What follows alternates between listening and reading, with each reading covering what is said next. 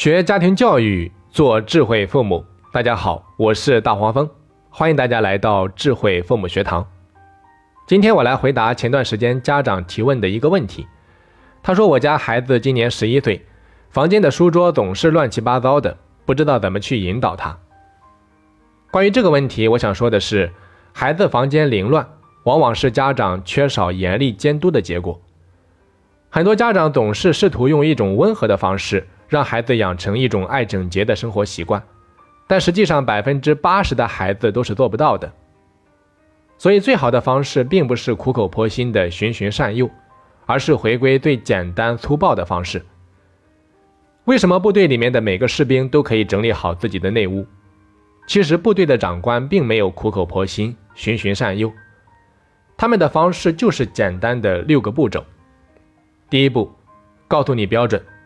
第二步，示范给你看；第三步，给你时间练习；第四步，纠正你的不足；第五步，检查加惩戒；第六步，重复以上。最终啊，部队用事实告诉我们，这是最简单有效的。我记得小时候，我有一种使劲吸鼻子、发出吼吼的声音的习惯，自己是无意识的，但是外人听了很不舒服。后来在继母的严厉管教下戒掉了。他来到我家之后啊，发现我有这个坏习惯，然后马上指出来说，这个习惯不好，以后必须戒掉。从那以后，他每发现一次，马上严厉指出，以至于后来我都形成了一种条件反射，只要是和继母待在一起，我就反复的告诫自己，绝不可以发出那样的声音。后来啊，这种习惯就在不知不觉中消失了。大家发现了没有？继母的方式和部队的道理是相通的，所以啊，要想让孩子养成爱整洁的习惯，那么就要找到一个要求孩子的点。其实整理自己房间就是不错的选择。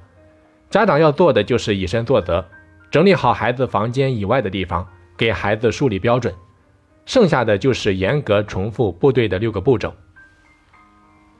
过程当中有一个核心需要大家切记。那就是勤奋的“勤”字，家长要做到勤检查、勤要求、勤惩戒。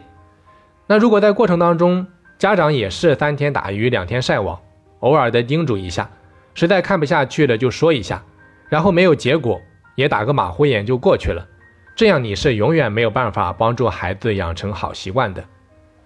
最后啊，我来用一句话结束本堂课：孩子永远不会做你要求的事情。